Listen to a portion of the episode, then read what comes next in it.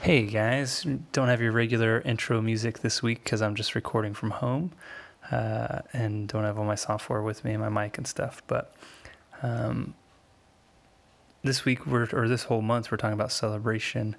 Um, before we get into that, uh, you know, my wife and I, Chrissy and I, have been fostering twins for quite a while now, for more than a year, and uh, it's this incredible thing. Really love doing it, but it's also really challenging at times. And I think like I've actually had this like uh, maybe slightly irrational fear of myself, like, oh my gosh, like what would I do uh, if Chrissy died? Like how on earth would I handle the twins on my own?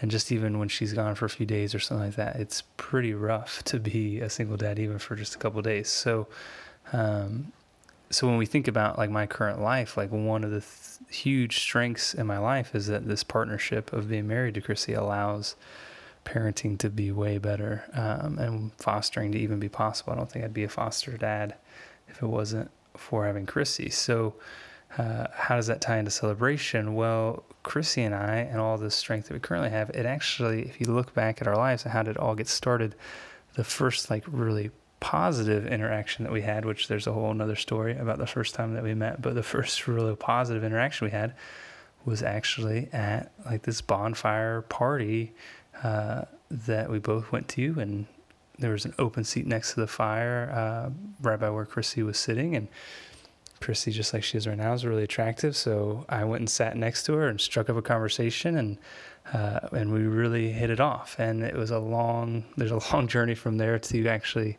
uh, starting to date and then getting married. But that celebration moment, we were celebrating a friend's wedding. Uh, this was like an after party. That was the spark that got all this other stuff started.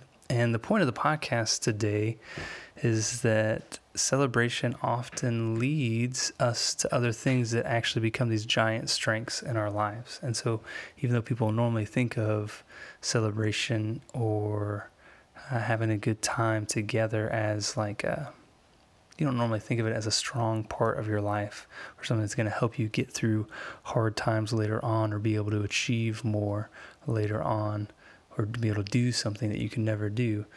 But the reality of how God has set things up is like celebration is a piece of a strong life. Celebration leads to joy, and joy leads to strength. If again, if we do this all in the right way and in a God centered way.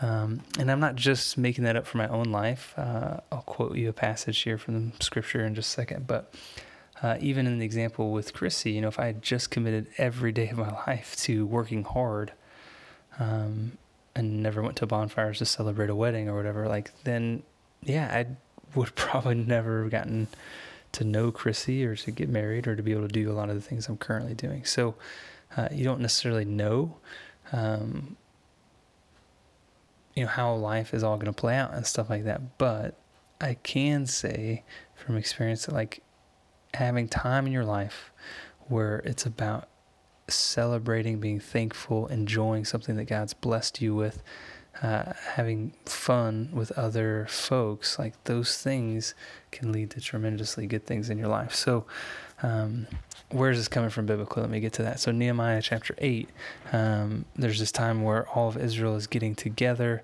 and there's a lot of need for repentance, and they're trying to come back to God, and they've been doing things wrong for a long time.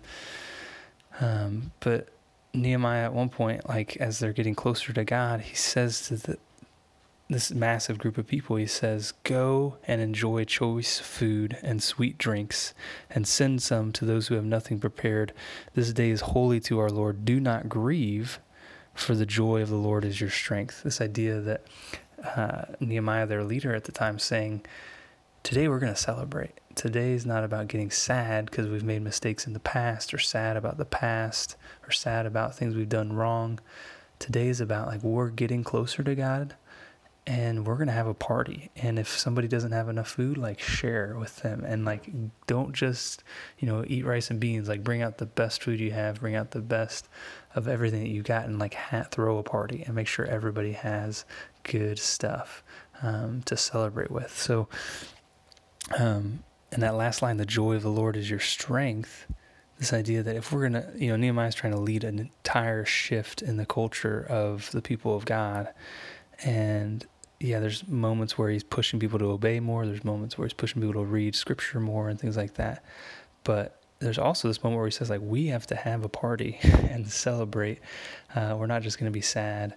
And you know we've been working really hard on this giant wall project. If you read the book, but but there's also a time to celebrate. So the point of today's podcast is just that that that celebration can lead to joy, and that joy as a Christian is a big part of being a strong Christian. And so there's other ways to have joy in your life besides celebrations, but celebration is certainly a part of it. And uh, Nehemiah is a good example that sometimes the right thing that we need to push everybody to do is to throw a party. And sometimes the thing that's going to set you up to be who God wants you to be and to be as strong as God wants you to be is going to be a fun celebration, you know? So, what's your challenge this week? Maybe you're like, what, so what are we supposed to do? Well, fun challenge this week. I just want you to celebrate with four other people. You get to pick what you're celebrating, um, but pay attention as you celebrate with them. Like, does that lead to joy? And does that joy make you stronger as a Christian?